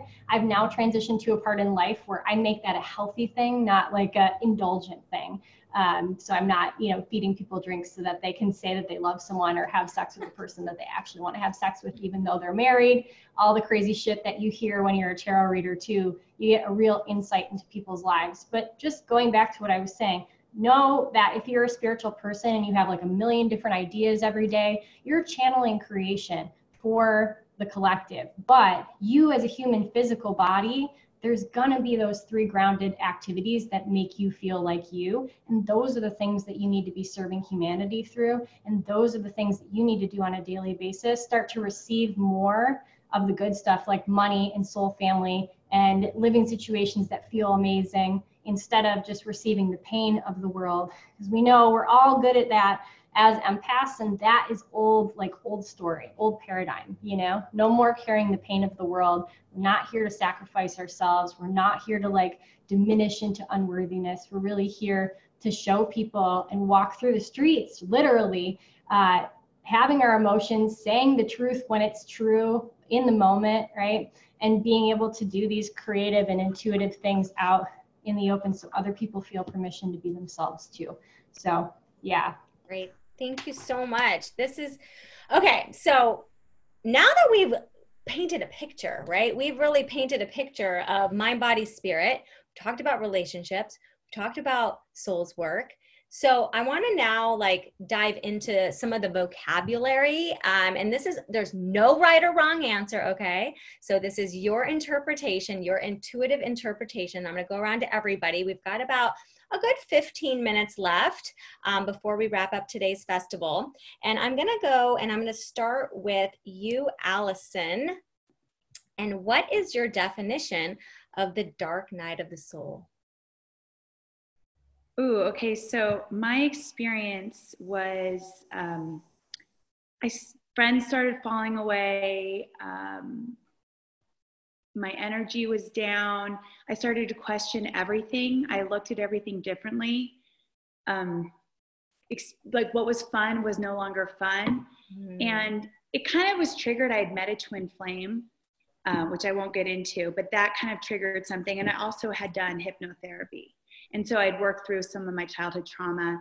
And I just became wide awake, but at the same time, I was so open that I started seeing things um, not through fear, but just through I don't know, I just had a different lens and I didn't, I, I just, I had to go deep and I went into hermit mode for a year and a half, two years. And I used to be mm. very social and no longer did I want to do small conversations with people. It, I wanted everything to have a meaning and everything to be purposeful, every relationship, anything I did, my thoughts. And I started speaking truth. And I noticed as I changed how other people didn't quite know who I was and I wasn't showing up the same way. I felt like I was showing up more authentic. I used to wear probably a mask. I was a chameleon. Everyone liked me because I always was a people pleaser. And now I was just being totally authentic and the I didn't realize how different I was until I saw how other people perceived me. So for me, it was just a deep, dark um, path, and I was a extreme Christian, and my mind was just kind of open up to alternative things. And I've always been an empath and into it. And with that, I've dived even more into that. And I have such clarity, and I can read people in relationships uh, just energetically. And I'm, I'm I see stuff so clearly now. And so I've just recently started coming out and rebranding my business and um, aligning everything I do and who I am. And it's it's still a learning process, but I finally have like come out of the dark. with eyes I wide love it. open. Okay, so dark night of the soul. Chakras, everything. So think about the dark night. I guess like this is probably where it came from. Like it feels like a dark night. Like mm-hmm. there's like gremlins and goblins coming to get us, and we feel like an outsider, and people like we're starting to see things in a completely different lens. And it's, you know, I think when we have friends or family or loved ones or whatever, it's like they're used to seeing us in a certain light. But they might have been seeing us in the mask that we were wearing, and maybe we didn't even know we were wearing a mask until something happened. So I want to ask you before we move on, um, Allison, what was what triggered the dark night of the soul for you? Uh, um, I, I, can't say there was any one traumatic thing. I think it was when I met my twin flame. Well, no, I met my twin flame after. Um, I feel like it was just time. You know, like I said, I got divorced and I got, I met him at 23. I got married at 26. Uh, I left him about 41. And then it was play and I'd have fun and I was super social and I was like, oh my gosh, this is great. This is so much fun. I can be who I was. But I didn't really know who I was, you know, and it was, I was just extremely social and all of a sudden like finances, I burned through a ton of my money and I was like, gosh, Allison, you need to get serious. And I feel like it just, life came at me and, and the universe was like, Allison, it's time. You, you, you're meant to do stuff. I've always been a light worker just as a friend. Um, and I just, it felt like the universe was like, Allison, it's time and you're going to do this. And we're going to strip everything away in order for you to really hone in on who you authentically are. So Yeah. I don't know if Sounds there was like- any one. Yeah, I think it's just like there's a feeling of not feeling satiated, you know, like not wanting to have those same conversations with the same people over. It's a, it almost like sounds like it's like you just like it's just there's got to be more to this than this, you know. It's just like a kind of like I'm I'm over this. This is not deep enough for me. These are the, uh, these aren't the kind of conversations I want to engage in anymore. This isn't the type of relationship. So it's almost like you know your higher self started challenging you. You know, kind of started coming at you, and then you're like, whoa okay, you know, and I know because I mean, I'm also divorced and I definitely went through this period where I'd come home from work and I would be like, I'm starved for deep conversation. Like, what, Yeah. who is going to fulfill this void in me? You know, and my husband's like, well, what do you want to talk about? And he couldn't get there. And it's like, he, he wanted to like be able to be that person, but he just couldn't, you know? And it's like, that's when I really was just like, like I was actually being, but I felt like the dark night of soul was like, it was pushing me. Like I actually didn't actually physically like have a choice. It was like, Angel, go, go until I was literally, bye, like I'm moving out. Like it was like, I just, there was a push. Like I felt like angels or spirits were just literally like, you gotta go, you know, Mhm. and, and then the next steps just started to unfold naturally. So anyway, thank you so much for sharing that. Yes, Okay. thank you. And I just wanted to say one Yeah. other thing. I do have two kids, and I feel like I always wanted to show them um, a healthy, loving relationship with a man. And so I was like, okay, I can do this. I'm going to go out there and meet someone amazing. And through my journey, seven years, I kept thinking, I'm going to meet somebody. And I realized, no, I have to love myself first. And so through trying to show my kids, um, look, you're going to see this beautiful relationship between me and another man. I realized, oh my gosh, I'm going to show them what self love is because I really authentically love myself so much now. And I'm fun. I have fun being solo and I crack myself up. And I just realized, oh my gosh, that's what I was meant to do is just show them self love and any relationship from there doesn't matter as much if you love yourself. So Mm, that's so beautiful. Thank you so much, Allison, for sharing that. Awesome.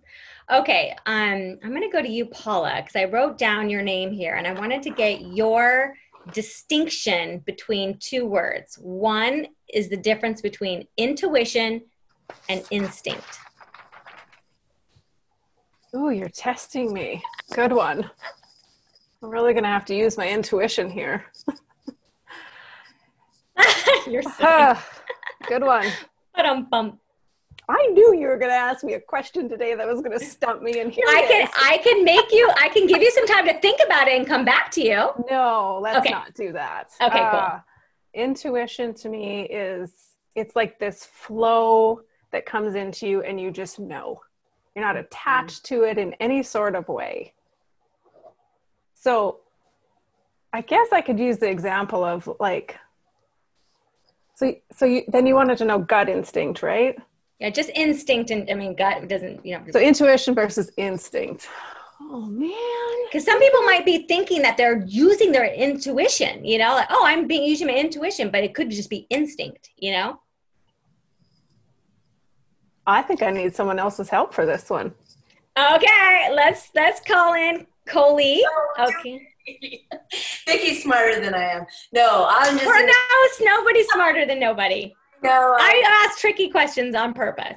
I would say what came to me is intuition is 5D. Intuition is when spirit and our selves, ourselves merge.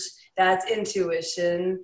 And instinct is the 3D coding from our base, you know, from when we were created. And it's in our cells, programmed from 3D, like people shit or shit. That's my distinction. Okay, I like that. Okay, let's hear what you got to say, uh, Vicky.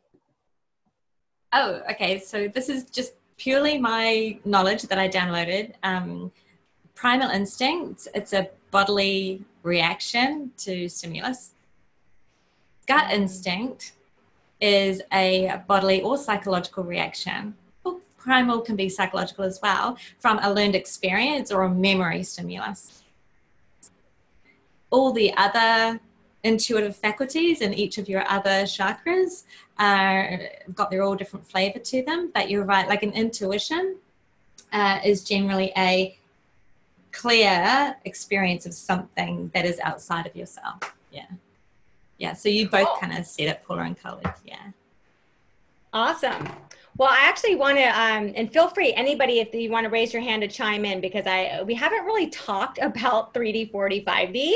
So I feel like just in general, if anybody wants to give, I'm going to start with 3D. What is your definition of 3D? And I know we've said 3D people. Obviously, we all live in a 3D reality because we live on planet Earth.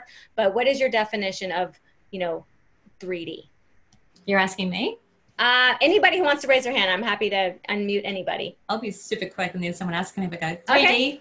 physical reality, human body experience, as opposed to fourth dimensional thoughts, fifth dimensional spiritual realms. The emotional world kind of sits between our three and fourth dimensions. That's my understanding. Perfect. Perfect. Anybody else want to chime in? I'll just give my interpretation. Um, 3D to me is coming from a place of fear. Uh, 4D is recognizing the fear and deciding what you want to do with that information. If you want to go back to living in fear or if you want to actually take it to the next level. And then 5D is coming from pure divine love. Okay, let's go to, um, I'm going to go to I'm going to go to you, Chelsea, because I would love, to, I know you said you do, what was it? You do like aura drawings or something like that. Mm-hmm. So, what is your definition of an aura? So it's the projected color field. The way that that I see it is it's a color field that represents different emotional, mental, physical dimensions of a person. So those would be like yes, tangible experiences as a human being, thoughts, um, could be an ancestor hanging out in there too. There's definitely different forms of energy. So when it comes to aura, aura is a changeable thing. It's kind of like our human mood ring, where the aura is going to cha- change based on our environment or what we're feeling that moment. So when I see people's auras, there's an actual like soul color that happens. Um, and then there's three dimensions of that. And then the aura itself is kind of like that mood ring overlay where there's energies that are showing up saying, hey, I'm having this thought right now, or actually in six months, I'm going to San Francisco, or um, five years ago, this terrible thing in my childhood happened to me and I'm still remembering it. Um, the energy field contains past, present, future. So when you look at the aura, you can see kind of an immediate imprint of what someone is experiencing based on past, present, future but also you can see the soul color, their soul activities and things that would be passionate for them. And, um, you know, as the aura changes, you can see different dimensions of their experience coming through based on whatever's mirroring them, whatever environment they're in or relationship they're having or conversation that's happening that's triggering different things to come to the surface. Cool. Anybody want to add anything? Feel free. Awesome. Well, I'd love to see your aura drawings. I mean, are those on your Instagram? Yeah, so if you want to check out business stuff, it's at Visionary Empath. If you want to check out uh, my psychic artist stuff, psychic portrait artist, and uh, that's where I do the energy paintings and drawings of people. Um, a lot of the ones that I love doing are the memorial ones because I get to bring through not only the essence of the person who's passed away and their aura, but also that piece of that person you can't have physically anymore can now like hang physically in your space. Um, it's a pretty cool dimensional experience. Comes with a meditation, um, allows you to make your own connection to that person on the other side as well. So love, yeah, I love it. So Sounds amazing. All right, let's go. Um, I'm going to go back to you, Paula. Um, I know that you we didn't talk much about you being a medium. What is a medium, and um, can anybody tap into that? I think anybody can if you're open to it, definitely. I think that some people just have an opportunity to do it a little bit easier for whatever reason. It could be based on your astrology, even, I believe. Um, and I think a medium is is uh, um, for me it's it's connecting to spirit. So it could be a past loved one um, and that's usually how it happens for me. But also an energy medium intuitive for me is i'm i'm a medium for a message. So it's not like just conduit or something? Yes exactly. Mm-hmm. you know i'm i'm i'm the paint or the paintbrush. I'm i'm here to bring the message and and and allow you to receive it in a way that you need to hear it. So even when I pick up on people's bodies and disease in people's bodies, I'm just a medium for the message. So cool. Well, I know, I'm sure a lot of you guys have heard of the medical medium, um, who has been very revolutionary in tapping into and sharing knowledge from the divine as, as in regards to healing mm-hmm. um, the body. So um, I'm just, I guess I'm just, I, w- I wish we had more time to really dive into this because I, I feel like this is a, a new alternative way for people to find out what's going on in their body where there's trapped yeah. energy and um, any little tips or anything you want to share about mediumship and health?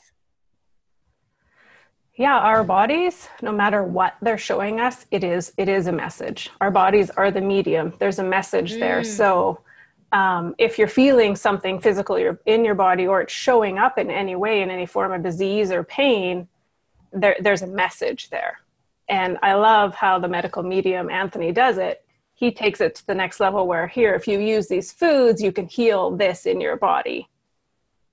I love so it. that, so so um, i believe 100% with all my heart and everything he's doing he's very much like me I don't do that food part per se. I say go go read his stuff because I'm picking up on this, and he has a really good idea for you, right? Or it could also be um, astrology. It really can be astrology because I I mean you know how much astrology can show even about our own health and maybe some hangups we might have with our health and what we can do because we're each individual individual in that in order to help us heal and move past those those possible problems that might show up in our body based on our astrology. So um, just listen to your body. If it says eat the broccoli, eat the broccoli. If it says yeah. don't eat the broccoli, don't eat the broccoli. You know, I gotta say, I mean, I struggled with um, a skin disorder for 23 years, and I mean, I tried everything under the sun and I realized it, it was a it was a spiritual wound um mm-hmm. more than food. I think food I had, you know, already had been doing a lot of, you know, I went to natural medicine school specifically mm-hmm. for that reason, but I realized that spirit was like there was suppressed emotions That's that right. my body was hanging on to like suppressed anger. I mean, again, if we're going to talk about astrology, I have Chiron and Aries so that was a big wake up call. Like, well, thanks, Aries, for showing these blotchy red bumps all over me because of all the suppressed Aryan yeah. energy inside of me. So, anyway, that's a whole other topic, but I'm yeah. so glad you brought up the astrology piece because it is very potent to learn, you know, what we are carrying in that blueprint again, you know, in our astrology birth chart. So, thank you. Yeah. Yeah. You made, you made a really good point, actually. It's not always physical you know it's not always a pathogen in, in your body. And that's something i've had to go through myself. I did have lyme disease And so discerning whether or not it was this pathogen versus a spiritual wound, like you said, actually was difficult for me. Again, another huge topic we can go and into. It, so, isn't it funny that the spiritual stuff is like the stuff that we turn to last? I'm yeah. like, I did the diet and I did the sun and I did all this stuff. And I'm like, what the fuck is the problem? Yeah. You know, and it's like spiritual, like, and it's always the last thing place we mm-hmm. look. And it, mm-hmm. it's so anyway, this is why we do the Empress Festival so people can see the whole connection between yeah. that mind, body, soul. Yeah, thank you. Brilliant. Okay, so I want to go to you, Coley. Um, what is your definition of star seed? You threw that word out, and I think I our people want to know. Like, when I said it, I'm like, I wish I hadn't said that. so I'm just popping as a spiritual guide. I have been an empath my entire life.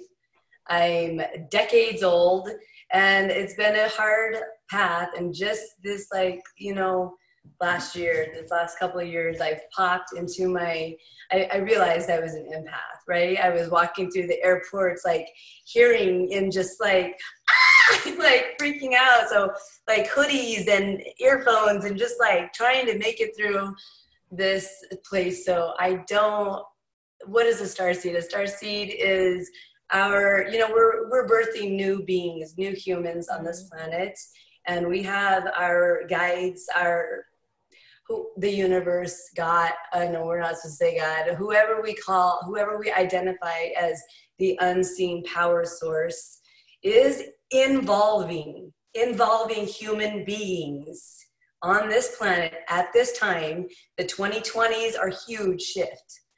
2012 was a huge shift, and we're galactically now involving our higher selves into real human beings on this planet. And we have starseed DNA. We have DNA that has been encoded.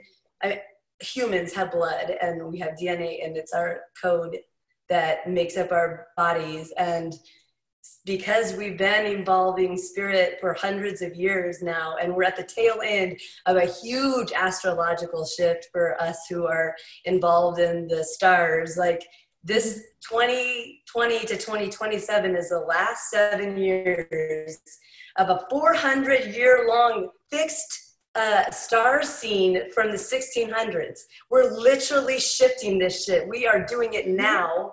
And I can't fucking believe that I'm here. I can't believe I had these kids. And I, I had these people. I was highly religious and yet spiritual okay and i believed i knew that i needed to birth babies new beings with this dna encoded these intentions of unconditional love I have I don't even know what I'm saying now. You know, I am a baby bitch. I'm learning along the way. I'm very vulnerable. My stuff is just gritty and raw because this is how it happens in life, right?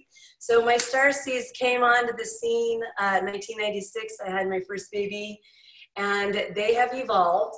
And my last baby is baby Gabriel, and he is just is mind blowing, you guys.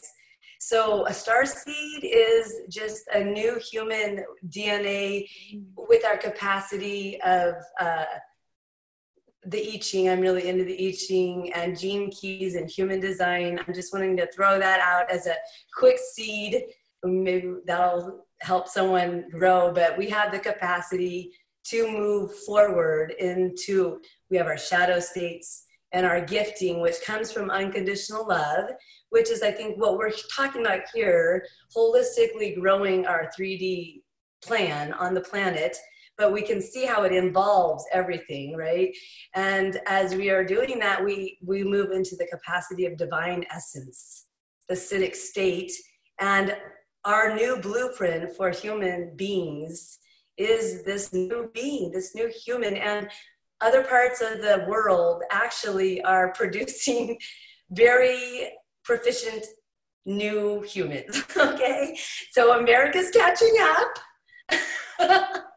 we're on we're on the scene but you know we're shifting we're shifting and so these are actual blood beings with an umbilical cord i birthed them physically and they're here with spirit dna mm. in order to help us shift the shit So what I'm hearing is, well, it's interesting because you guys know, and I know we're going over here. We're going to wrap up here in a second, but you know, we've I've taken like the ancestral, like prick your blood and all that stuff. So it's like to me that's very 3D. Like I want to see where I'm from, my origins. But here, what you, I hear what you're talking about with the star seeds, it's like you know it's another type of dna you know and it's like this it's almost like this downloaded wisdom from the divine. And now these star seeds the people that have these divine missions to help spread love and light to help expand the consciousness of the planet raise the frequency really change mother gaia in how she's operating right now. You know it's a very different way to look at why we have kids you know and what we're passing on yeah, I think it's conscious. Yeah, I think it's consciously bringing in humans. That's what a star seed is. It's mm. a, but I mean, I not like my parents were conscious, you know. Uh, maybe they were. I don't know. But I got here. I'm not saying I'm a star seed. I'm just saying I'm here, and I was born this way. And as I evolved by my will, we all have free will. That's the only way we can do this is just by being willing. And then yeah spirit comes down and yeah our dna is changed and consciously bringing in new people new ideas is well yeah it's like having children families. It's a new way. It's just a new way. It's a new earth which is my second book by the way birth of the earth to come. Just slight plug. There you go It's allowed. You're allowed to plug. That's the point of this place. Okay, so I'm loving this. I want to end with Brittany because we have one more question here, and I think it's going to hopefully wrap this whole thing up with a nice little bow for everybody. Um, I am not a super um, crystal wizard. I have a ton of crystals. Um, obviously, Brittany, I have this beautiful necklace from her. It has a crystal. So I feel like this is a beautiful metaphor. Like we've talked about star seeds, we've talked about the mind body spiritual connection, we talked about our soul's work, we talked about our environment, the four elements, we've talked about divine relationships. I mean, what do we have we covered? We just can only cover little tidbits of all of these beautiful things. But I feel like like this, imagine this to be like our body in its in its crystal grid and its crystal makeup. And you know, every crystal is different so Brittany, I, I mean, I know you use crystals in your work and they're such high vibrational. I mean, I know a lot of people who are, you know, charging it under the moonlight, they're putting it in Himalayan salt. So what can you share with us about crystals? Because I think it's just as simple as like changing our diet or putting some essential oils in our water i feel like surrounding even having one crystal or you know maybe it's rose quartz or something what can you share with us about crystal and crystals and their oh See, I knew I asked the right girl. Oh my goodness. Okay, let me make sure you're unmuted. Hold on. Okay. Ah, there you go. Okay, what now? I've got this giant smoky quartz I had to pull out. Oh, so crystals, um, I swear by the healing of them. I tell everyone, look, they grow out of the ground like our food. They're here for us. They're here for us to play with and heal they all carry different um, healing properties, different energy in all of them. Um, so yeah, they're they're here for us. They're here for us to stay balanced, stay connected, heal. They activate and cleanse different parts of our chakras. They're magical, special. They make you feel pretty and happy and yeah, they're just they're little tools. They're tools for us. I mean, they literally carry you know piezo electricity they're in our computers and watches. Mm. they're they retain information. They retain memory. So you can you know you can carry a bit of that that whatever you're you know wanting to hold on to whatever you're wanting to heal with or vibrate with you can kind of store that into your crystals and is there a um, specific crystal or a few different crystals that you that you recommend for starters uh, that they should have in their home or in their environment? Just a clear quartz is super good for clearing, cleansing, cleansing space, cleansing your aura, cleansing your chakras. You know, you can put them on each one of your chakras to kind of re-clear, re-cleanse, and then you know using the different colors and the different um, gems that are specified for that chakra is a good way to really you know activate and, and enlighten all your chakras but first just you know good clear quartz to get that cleanse clear it all out. Smoky quartz, like I just had, is good for um, ceremonial purposes. Been used as you know a ceremony saging from you know our ancestors for centuries. Yeah. And like the, the little bullet, the, the prayer bullets, I call them prayer bullets because I put prayers behind the quartz in um, in the bullet is a little Egyptian papyrus prayer. I usually use, you know, the Eye of Horus because that's good for magic and protection. But I put, put all kinds of stuff in there. Um, and then I put a Herkimer diamond behind the quartz with that little prayer so that that energy is like radiating through and just clearing out, you know, anything that you don't want and like your little traveling traveling protection piece. And um, Herkimer diamonds are great too because they can be um, they can retain information if, if, two people put like a prayer or an intention into two Herkimer diamonds and then hold them simultaneously you can stay in this like um, you know psychic psychic kind of a connection.